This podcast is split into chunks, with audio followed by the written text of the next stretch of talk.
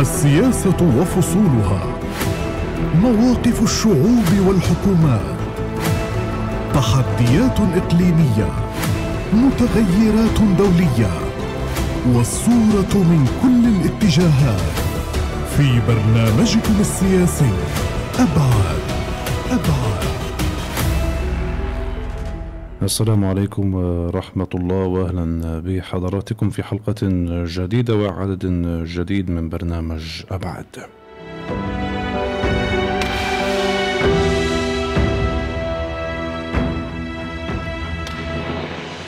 هذا البرنامج السياسي متابعينا الكرام الذي نكون فيه مع حضراتكم من كل يوم اثنين عند دقات الساعة الثانية مساء بتوقيت فلسطين لنناقش فيها أبرز القضايا السياسية والمستجدات على الساحة الفلسطينية وما يرتبط بها من الشأن الإسرائيلي ومن أخبار العالم.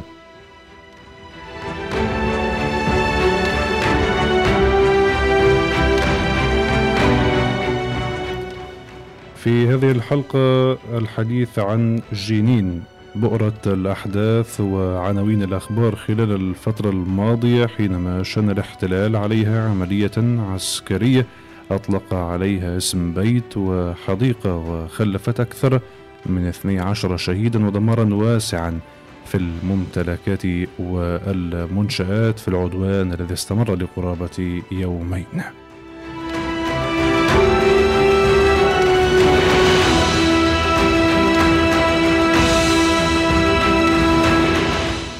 جنين ذاتها يعود إليها الحديث وتتوجه نحوها البوصلة من جديد التي لم تغب عنها طويلا فبين كل يوم ويوم آخر هناك عدوان جديد في جنين وفي نابلس وفي شمال الضفة الفلسطينية وفي القدس وهكذا دواليك وحال الاحتلال.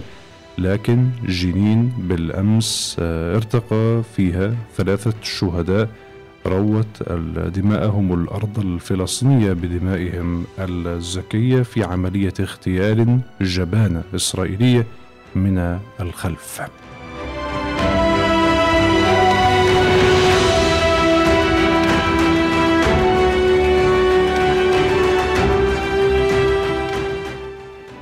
فوسط الهدوء الحذر في جنين وحالة الترقب قام الاحتلال من خلال قوة إسرائيلية خاصة تستخدم مركبات تحمل لوحات تسجيل فلسطينية بالدخول والتسلل خلسة إلى جنين والوقوف بالقرب من دوار عرابة في جنين والوقوف خلف سيارة فلسطينية مدنية يتواجد فيها ثلاثة شبان وقاموا برشقها بوابل من الرصاص من جنود مدججين بالأسلحة في مشهد وصف بحالة الخوف والفزع من مواجهة ثلاثة شبان أمام وحدة عسكرية مدربه يقال من شهود عيان أن هذه الوحدة أمطرت السيارة الفلسطينية المدنية بأكثر من 200 رصاصة كما رصد في المكان من فوارغ الرصاصات.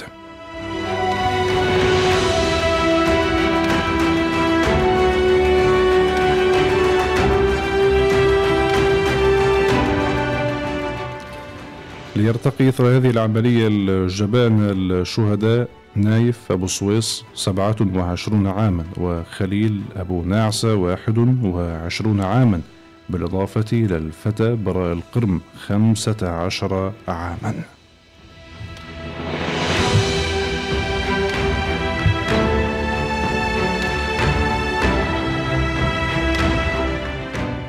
رصاص من الخلف غادر. لم يكتف الاحتلال بهذا المطر كما وصف من شهود عيان بل قام بمنع سيارات الإسعاف الفلسطينية من الوصول إلى المكان بل أيضا قام بسحب جثث الشبان الثلاثة.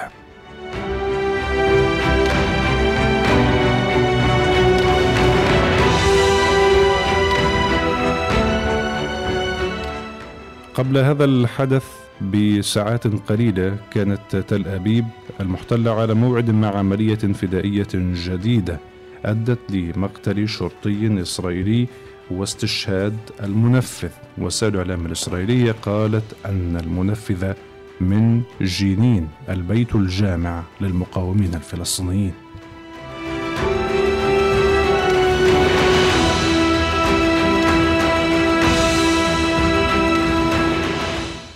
فالشهيد كامل أبو بكر كان منفذ عملية تل أبيب يوم السبت الماضي وهو المطارد منذ عام ونصف وأحد مقاتلي كتيبة جنين كما المعلومات التي رشحت. وهذا ما دفع عدد من المتابعين للقول أن الاحتلال يحاول أن يمتص غضب الشارع الإسرائيلي من خلال تنفيذ عملية غادرة في جنين والزعم أن الثلاثة شبان كانوا في طريقهم لتنفيذ عملية جديدة.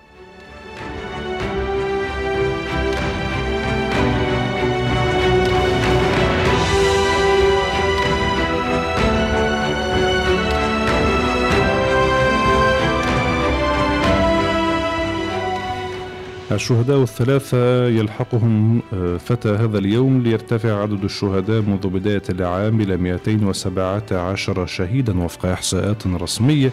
أكثر من 40 آه، آه، شهيدا منهم من الأطفال برصاص الاحتلال.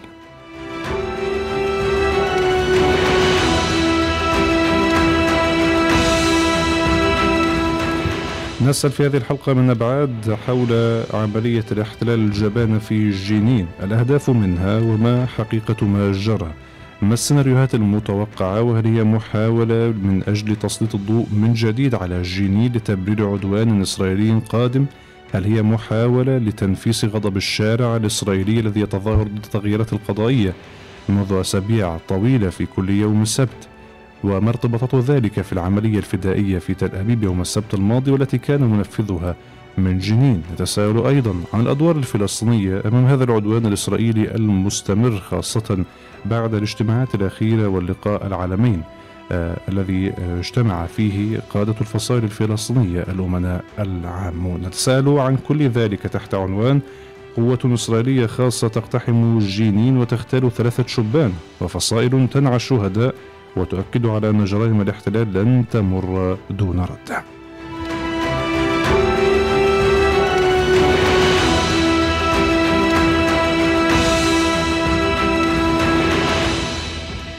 معي ضيوف كارم في هذه الحلقة السيد سامر عنبتاوي الكاتب والمحلل السياسي من الضفة الفلسطينية. كما سينضم إلينا في هذه الحلقة تباعا السيد حسن لافي المختص بالشأن الإسرائيلي من غزة. أبدأ هذا الحوار مع الأقرب إلى المشهد السيد سامر آه، عن بتاوي الكاتب والمحلل السياسي من الضفة الفلسطينية. مساء الخير أهلا بك معنا سيد سامر في هذه الحلقة من أبعاد.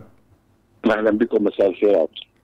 أهلا بك. إذا آه، ثلاثة شهداء برصاص الاحتلال آه، في جنين من خلال استهدافهم من خلال قوة إسرائيلية خاصة بأكثر من 200 رصاصة وفق شهود عيان. كيف يمكن آه، تفسير ما جرى؟ هل هي عودة لسياسة الاغتيالات الإسرائيلية في جنين؟ يعني صريح العبارة المشهد الذي كان بالأمس عملية الاغتيال بهذه الطريقة الوحشية التي تمت هذه أصلا يعني ليست العملية الأولى للاحتلال. الاحتلال دائما يمارس هذه العمليات لكن ما ميز هذه العملية أنها كانت مصورة وكان الاستهداف واضح بهذا الكم من الجنود وهذا الكم من الرصاص الذي أبدأ بطريقة الإعدام الوحشيه التي تمت. فكان بالإمكان الاعتقال يعني وكان بالإمكان السيطرة على الموقف ولكن الهدف كان واضح بعملية التصفية. والأكثر من ذلك كيف جرت السيارة فيها الشهداء في شوارع جنين؟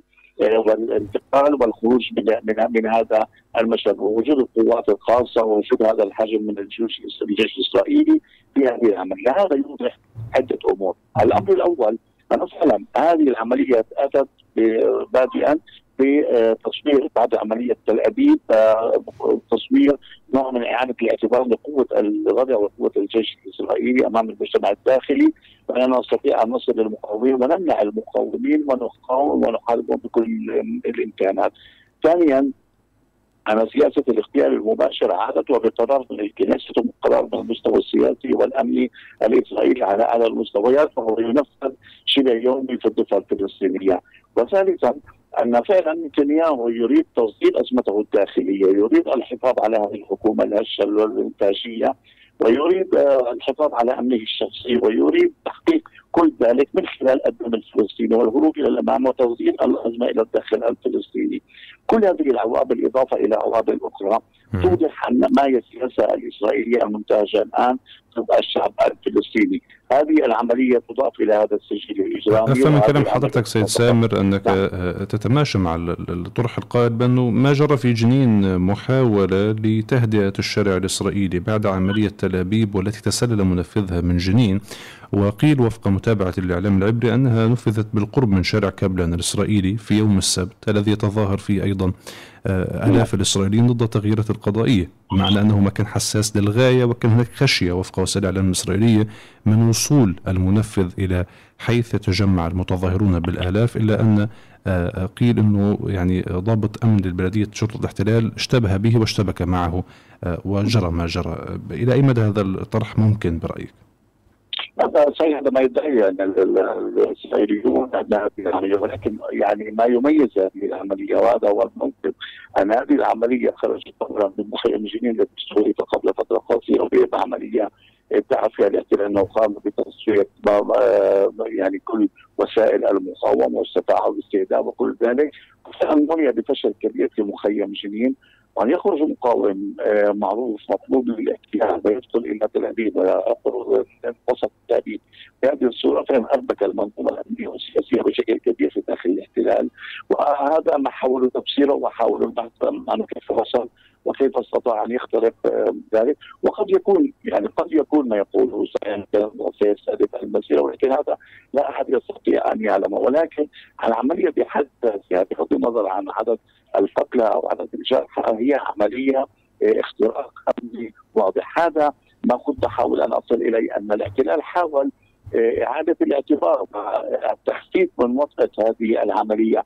على الداخل وأنه نستطيع أن نصل إلى المقاومين في اي في أي مكان، هذا هو هذه الصورة التي آه، ظهرت. ولكن في المقابل كل الاعتداءات وكل المحاولات سواء كانت في مخيم جنين وفي نابلس وفي نخبة جبل في أريحة وفي طول كرم وكافة المواقع الفلسطينية كل هذه المحاولات الهروب ومحاوله التوجه والعمل بعنف شديد لمحاولة اجتثاث المقاومه كل هذه بنيت بالفشل. لأن كل عمليات في السابق ترجع إلى زيادة المقاومة وزيادة الخروج من الفلسطينيين. لأن الفكرة انتشرت بصراحة في الضفه الفلسطينية. وأهم أسباب انتشار فكرة المقاومة في الضفه الفلسطينية هو فشل كل المحاولات السياسية وغطرسه الاحتلال والاعتداءات اليومية والقتل والاسم والمستوطنين وإطلاق الأعمال المستوطنين والاعتداء على المقدسات الإسلامية والمسيحية. كل هذه العوامل أدت إلى نمو في المقاومة لدى الشعب الفلسطيني وإعادة التموضع حول هذه الفكرة، لذلك كل المحاولات الإسرائيلية مهما بلغت من القسوه يهدمون البيوت، يقتلون، يغتالون على الحواجز، يضعون الحواجز العسكرية، يعني يفتشون، يذلون الناس على الطرقات، المستوطنون يعتدون على على القرى وعلى الشجر والحجر وعلى البشر أيضا على الطرق الخارجية. ولكن رغم كل ذلك هذا يستجلب المزيد من المقاومة والاتجاه والالتفات نحو في ذات سياق التحليل آه، فيما جرى آه، يعني الاحتلال قال بالأمس آه، وبيان مشترك للأجهزة الأمنية الإسرائيلية أنه يعني الثلاثه شهداء كانوا في طريقهم إلى تنفيذ عملية جديدة. والشواهد هناك قالت أنه كان هناك سلاح واحد خرج من السيارة. إلى أي مدى قد يكون ذلك آه، آه، يعني ضاحضة ضاحضة لرواية الاحتلال الكاذبة فيما يتعلق بأن الشهداء كانوا في طريقهم لتنفيذ آه، عملية خاصة أنه يعني قطعة سلاح واحد لثلاثة مقاومين ليس طريقة لعملية فدائية في نقاط تماس نعم صحيح. ويعني دائما الإعلام الاسرائيلي ودائما دائما تحاول تصوير أي جريمة يرتكبونها بأنها فعلا لمنع عملية أو لاستهداف مقاومين كانوا يتجهون لعملية. كما تفضلت لو كان في عملية كان يكون اولا معهم آه، يعني آه، طفل يعني 15 عاما. اولا ثانيا آه، غير مسلحين فعلا بإمكانات العمليات الموجهه وثالثا طب الاستهداف في منطقه أيضا هي يعني من جنين وبالتالي الاستهداف كان واضح. هم استهدفوا هؤلاء الشباب وليبرروا هذه العملية وعملية القتل بهذه الوحشية يفسرون بأنهم كانوا باتجاه العملية. وهذا يعني هذا النهج الإسرائيلي والصهيوني واضح. أي شاب يقتل على الحواجز يستشهد على الحواجز. أي شاب وهو مار بالشارع يستشهد.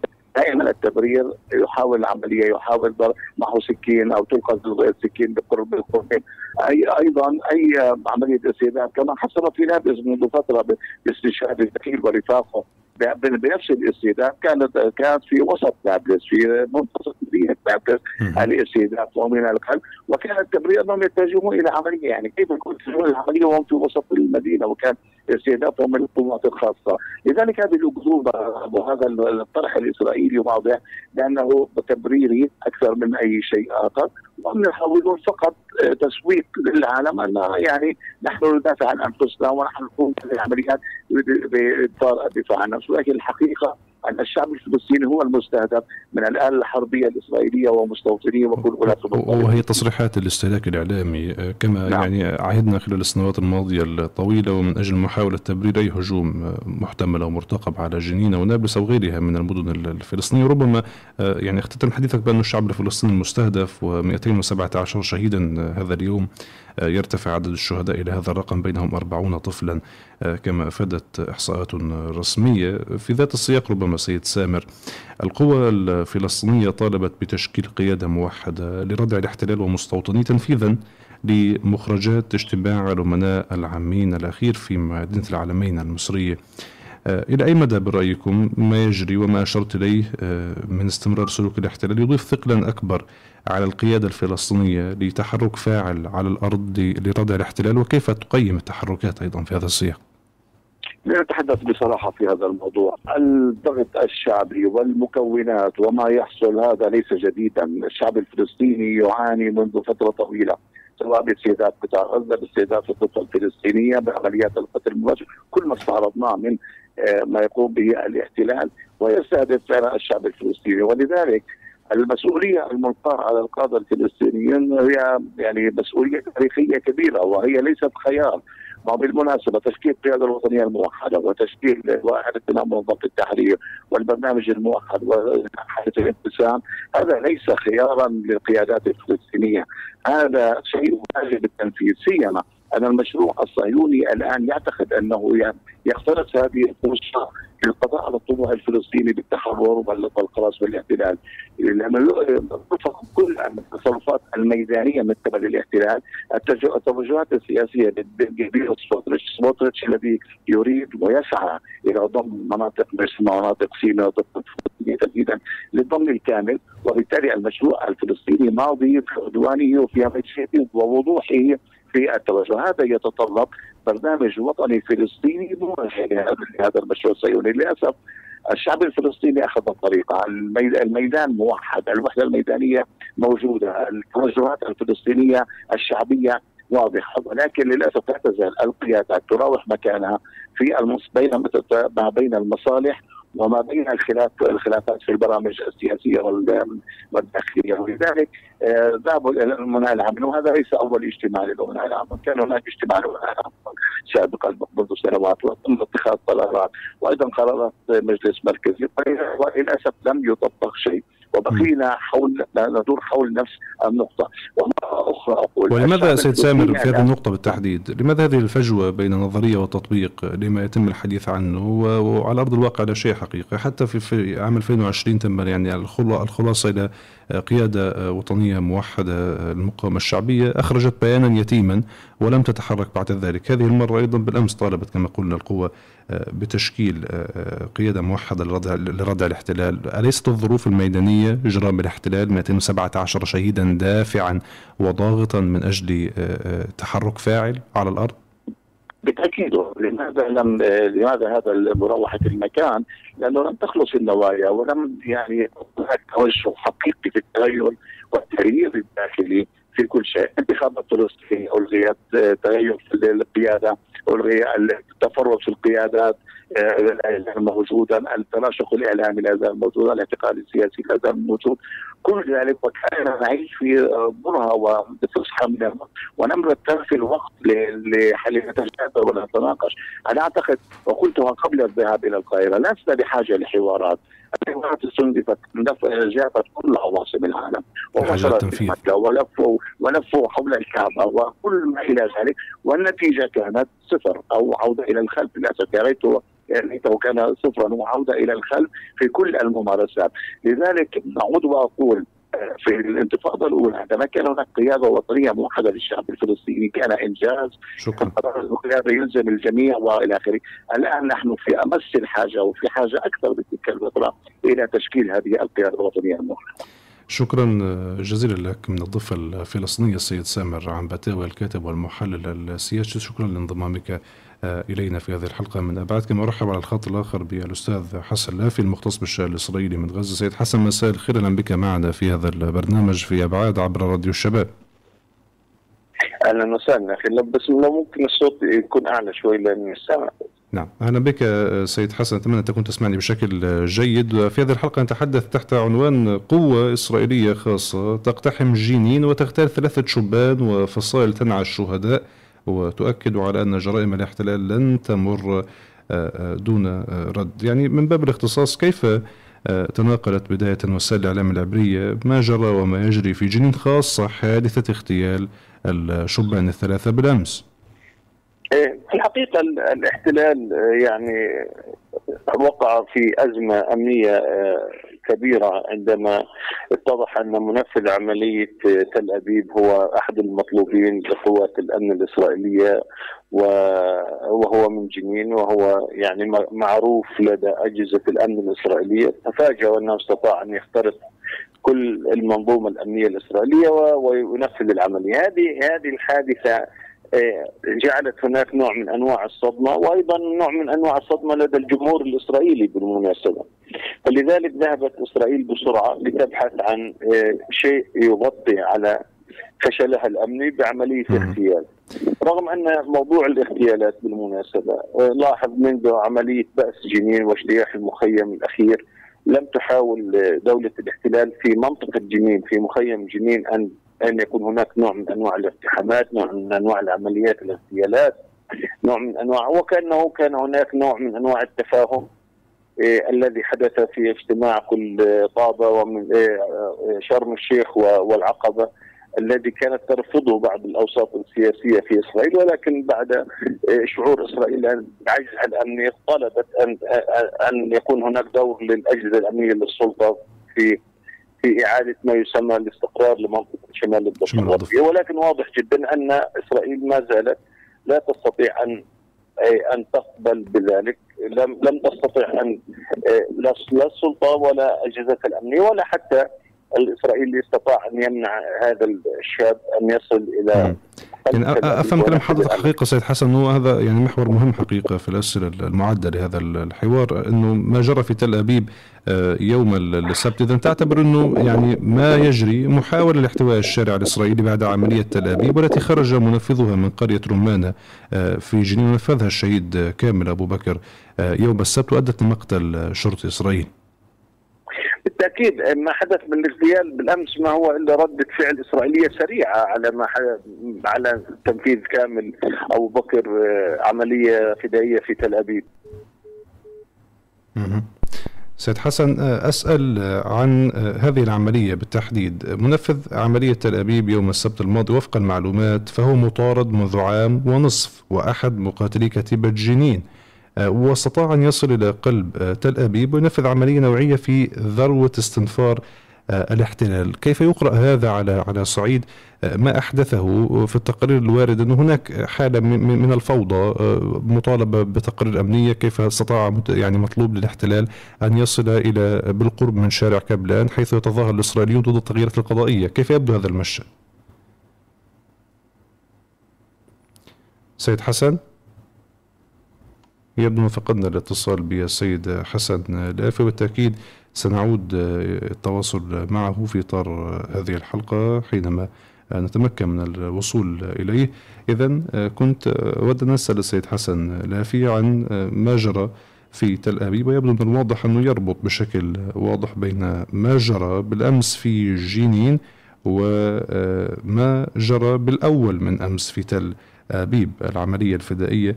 التي نفذها كامل أبو بكر الشهيد الفلسطيني يوم السبت في شارع قرب كابلن الإسرائيلي الذي يتظاهر به الآلاف من الإسرائيليين ضد التغييرات القضائية آه، التي آه، يحاول نتنياهو إقرارها وحكومته وتلقى سخطا في الشارع الإسرائيلي خاصة أنه هذه العملية جاءت في وقت حساس يوم السبت اليوم الذي تكون فيه المظاهرات على أوجها وتصل أحيانا أعداد المتظاهرين إلى 500 ألف متظاهر في شارع كابلان وسط تل أبيب والتقديرات الأمنية كما قلنا أشارت إلى أنه كان من المحتمل أن تكون خطة توجه الشهيد كامل أبو بكر نحو شارع كابلان وكان هناك تحذيرات إسرائيلية في حال وصل الشهيد إلى هناك ولم يشتبه به عنصر الأمن التابع للبلدية الإسرائيلية.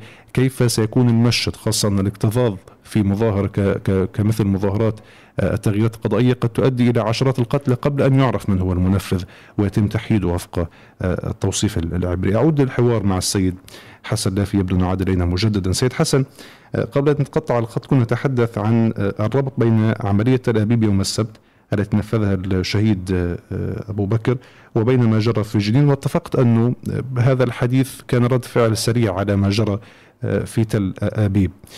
في تحليل أكثر لعملية الأبيب مطارد لعام ونصف وأحد مقاتلي كتيبة جنين هناك حالة يبدو من الارتباك الإسرائيلي كيف استطاع أن يصل لهناك وطلب لتقارير أمنية خاصة مع قول وسائل الإعلام الإسرائيلية أنه كان من المحتمل أن يكون متوجها نحو المظاهرة ضد ضد التغييرات القضائية خاصة في يوم السبت في شارع كابلن كيف تابعت هذا المشهد؟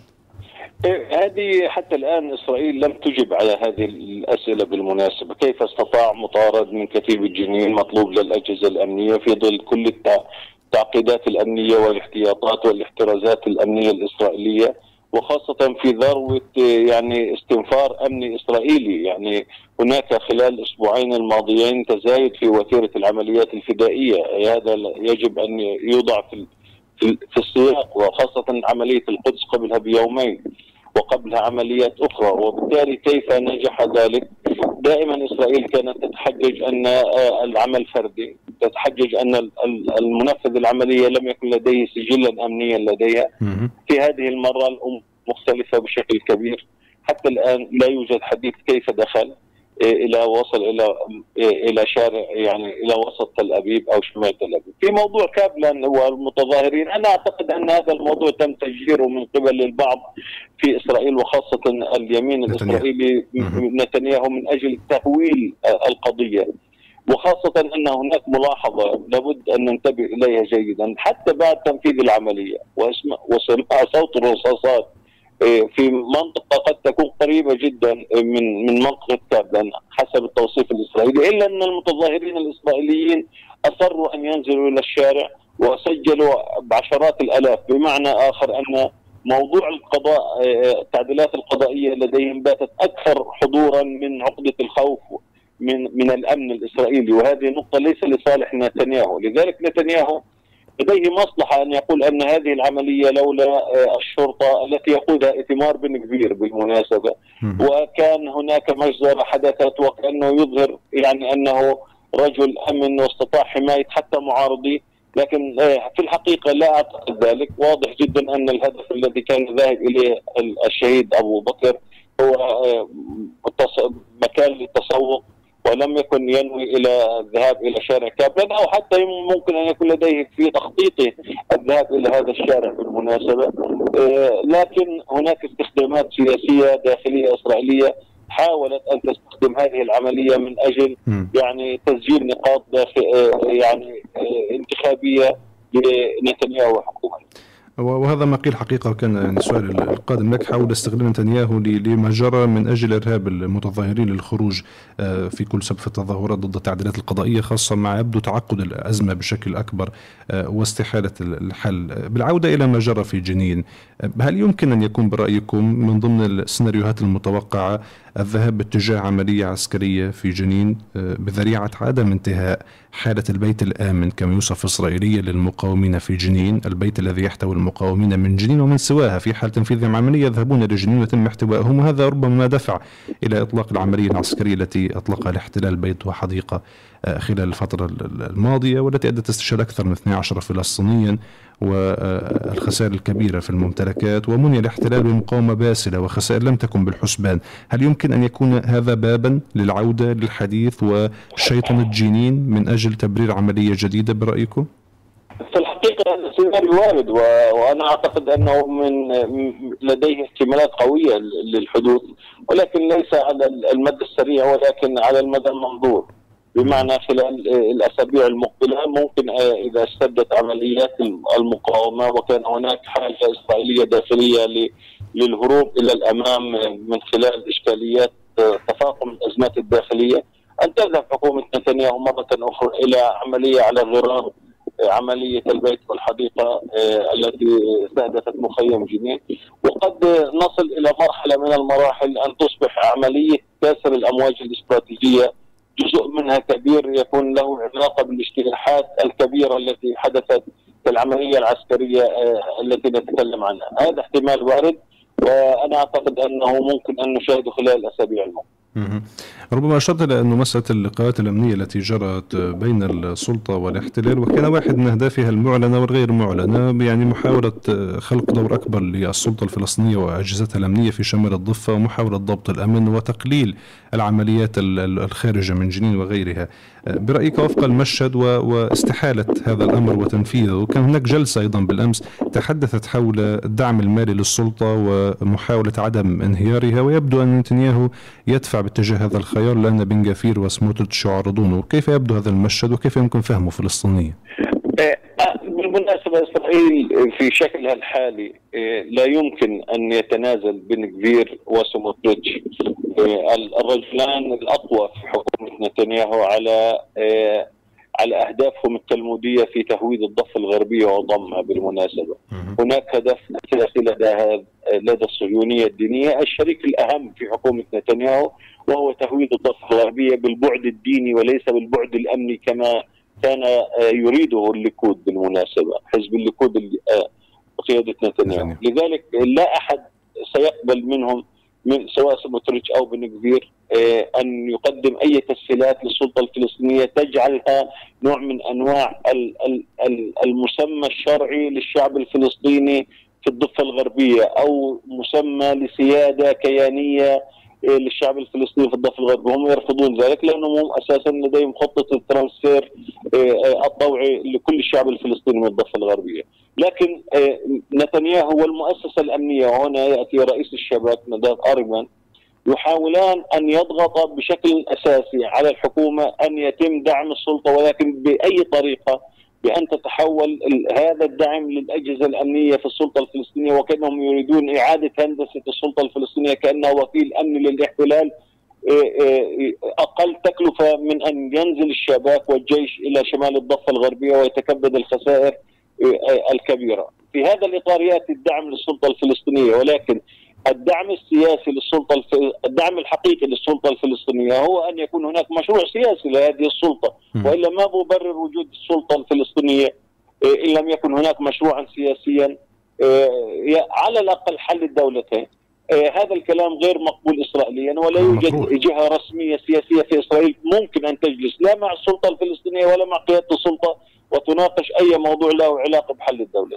آه، لكن ربما بما يعني فتحنا هذا النقاش حقيقة آه، المعلومات حول هذا الأمر ليست واضحة كثيرا على وسائل الإعلام وما يتم ترجمته على الإعلام الاسرائيلي لكن تم الحديث عن بعض الأشياء التي لها علاقة بمدن اقتصادية أو ما إلى ذلك ما التفاصيل المتوفرة حول شكل الدعم الذي تم مناقشته بالكنيسة أمس؟ الدعم يتعلق في مسألتين أساسيتين دعم الاقتصاد الفلسطيني وخاصة الاقتصاد الفلسطيني يعني نهضة الاقتصاد الفلسطيني أو على الأقل إبقاء الاقتصاد الفلسطيني حاضر السلطة الفلسطينية له مصلحة للاقتصاد الإسرائيلي لأنه الاقتصادين بات في بينهما ترابط معين وهذا ما حدث منذ اتفاقية باريس الاقتصادية. الأمر الثاني له علاقة بتهدئة الجبهة الداخلية الفلسطينية. بمعنى آخر الجيش الإسرائيلي في عام 2015 رفع شعارا أنه لا يريد العقابات الجماعية ويريد فصل المقاومة عن الشعب. بمعنى التسهيلات الحلول الاقتصادية. الحلول الاقتصادية للشعب ومقاتلة المقاومة وكأنه آه، يعتبر هذه المقاومة منبوذة من الشعب الفلسطيني.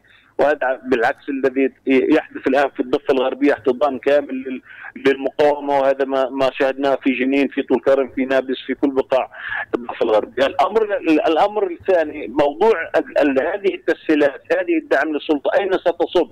في أي مؤسسة من مؤسسات السلطة؟ هل ستصب في التعليم في الصحة في, في التنمية البشرية؟ بالعكس هي تصب في الأجهزة الأمنية. وكأنه يعني أيضا يريدون أن تعزز القبضه الأمنية وكأن الهدف الرئيسي من من إنشاء هذه السلطة في العقل الإسرائيلي هو توفير الحماية لإسرائيل ولمستوطنيها بالرغم أنه لا مشروع سياسي. لذلك أغلب هذه المشاريع والتسهيلات تصب في مصلحة آه، تقوية الأجهزة الأمنية الفلسطينية وبالمناسبه ليست كل الأجهزة الأمنية وليس كل قيادات الأجهزة الأمنية. الذي يظن الاسرائيلي أنه قادر على تنفيذ اجندته يدعمه بشكل أساسي. ربما بالعودة إلى إلى ما يتعلق بالشارع الإسرائيلي، هناك معضلة دائما بين البيضه والدجاجه من يسبق من، هناك أصوات في الشارع الإسرائيلي وكذا بين السياسيين والإسرائيليين تقول إنه سلوك حكومة الاحتلال والمستوطنين هو ما يجعل العمليات الفدائية الفلسطينية تتصاعد كرد انتقامي على الاستفزازات الإسرائيلية إلى أي مدى هذا الصوت آه، لم يعد خافتا وموجود في الشارع الإسرائيلي وفق متابعتك؟ إيه، أخي الكريم العقل الإسرائيلي العقل الصهيوني يكره شيء اسمه التاريخ لأنه هو فعليا مقطوع مجزوع من هذا التاريخ لذلك هو يبدأ يبدأ الرواية من حيث ما يريد ولا ولا يرجعها إلى سياقات التاريخية. إيه لا هل يوجد شعب تحت الاحتلال لا يقاوم؟ ما هو سبب المقاومة؟ هو الاحتلال المقاومة هي رده فعل ما هو الفعل؟ هو الاحتلال. هذا هذا هذه الفكرة.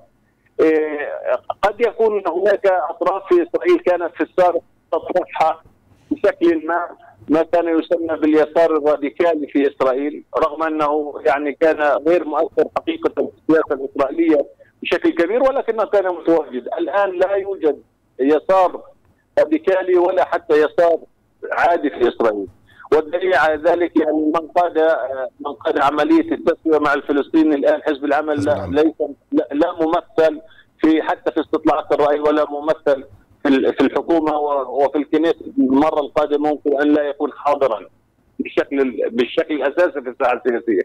آه، آه، ما يسمى بالحالات ما يسمى بالمؤرخين الجدد بعض المحبين عمليه السلام بعض الكتاب الإسرائيليين جدعون ليفي امير عيس وغيرهم. هؤلاء أصوات نشاز آه، لا أحد يسمع لهم في إسرائيل ولا ولا يعبرون حتى عن بعض المزاجات في إسرائيل. اسرائيل الآن المزاج الشعبي المسيطر هو اليمين واليمين الديني واليمين القومي الفاشي والدليل على ذلك تمار بن كبير الذي قدم ضده أكثر من 36 لائحه اتهام. من قبل المحاكم الإسرائيلية هو سموتريك الذي اتهم بالإرهاب.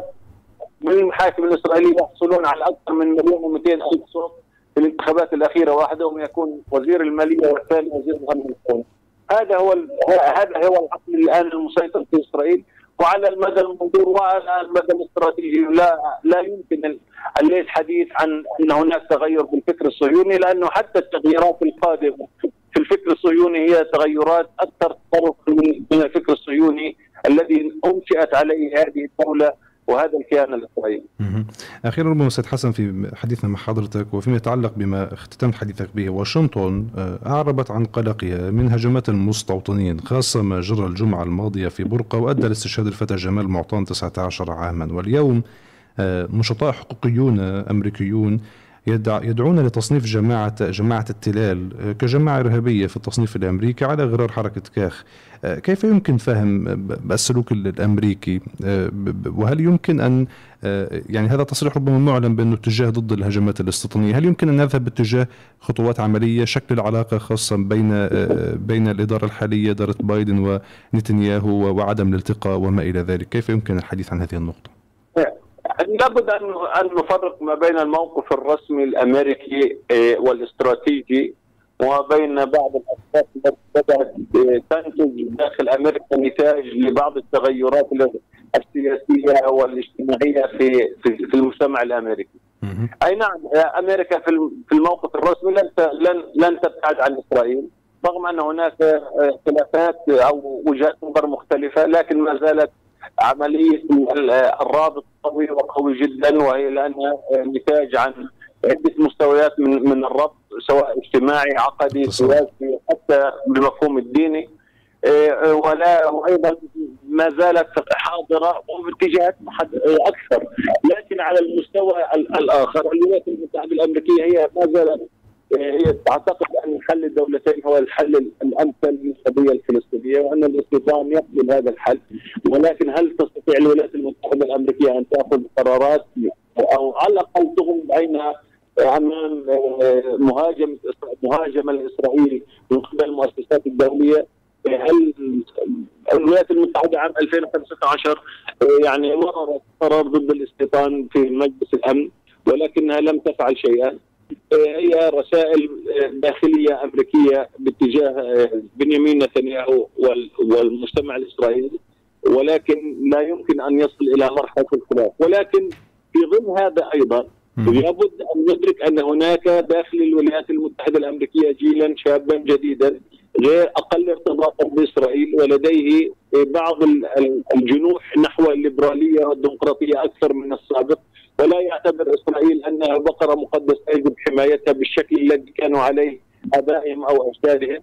وهذا ما يقلق الاسرائيلي وخاصة أن آه، بنيامين نتنياهو الآن الذي يعني يحاول جاهدا إعادة العلاقات الأمريكية الإسرائيلية على عهدها لا يستطيع أن أن يبتعد عن شركائه المتطرفون والإرهابيون بوجهة النظر الأمريكية. بن كبير وسموتريتش لأنه دون دونهم لن يستطيع أن يكون حاضرا في المشهد السياسي الإسرائيلي. لذلك حتى الآن آه، آه، بنيامين نتنياهو يناظر مع الأمريكان ولكن الأمريكان يدركون جيدا أن هؤلاء يضرون بالوجه العام الذي تحاول أمريكا تصوير إسرائيل أمام المجتمع بأنها دولة ديمقراطية، دولة تحافظ على آه، القانون الدولي. وتبرر بذلك آه، قرارات الفيتو الكبيرة والكثيرة التي كانت دائما أمريكا حاضرة للحمايه عن إسرائيل، لكن لا تغير حقيقي وجوهري في السياسة الرسمية الأمريكية على ما يبدو في المدى المنظور. شكرا جزيلا لك السيد حسن لافي المختص بالشأن الإسرائيلي. كنت معي من غزة. شكرا جزيلا لحضرتك. لانضمامك إلينا في هذه الحلقة من برنامج أبعد.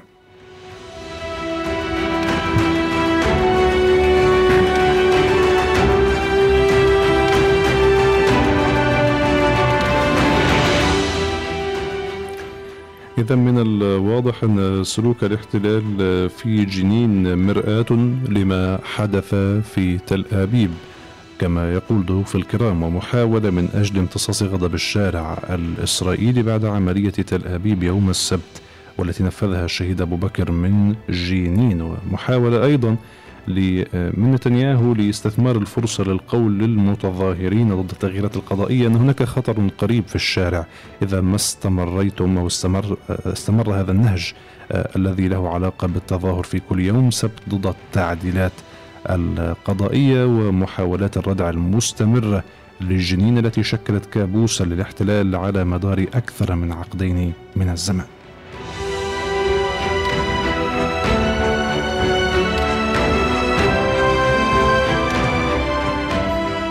والفارق تاريخيا ربما أنه كلما ازداد غي الاحتلال ازدادت المقاومة وازداد التمسك بها. وكما قال ضيف السيد حسن لافي الاحتلال لا يحب التاريخ لأنه ليس له آه، تاريخ. والمقاومة تأتي كرد فعل على جرم إسرائيلي كبير وهو الاحتلال.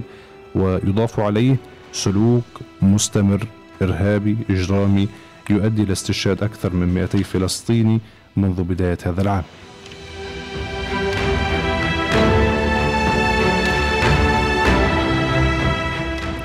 على كل الأحوال نحن نصل لختام هذه الحلقة من برنامج أبعاد والتي جاءت تحت عنوان قوة إسرائيلية خاصة تقتحم جنين وتختار, وتختار ثلاثة شبان وفصائل تنعى الشهداء وتؤكد على أن جرائم الاحتلال لن تمر دون رد.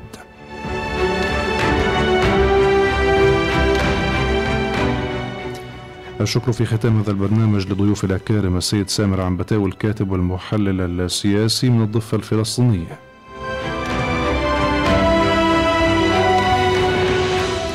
وشكر كذلك للسيد حسن لافي المختص بالشأن الإسرائيلي والذي كان معنا مشكورا عبر الخط الهاتفي من غزة.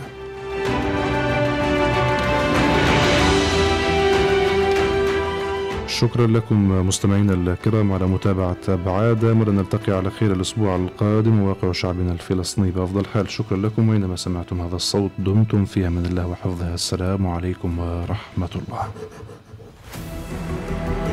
السياسة وفصولها. مواقف الشعوب والحكومات. تحديات إقليمية. متغيرات دولية. والصورة من كل الاتجاهات. في برنامجكم السياسي. أبعاد.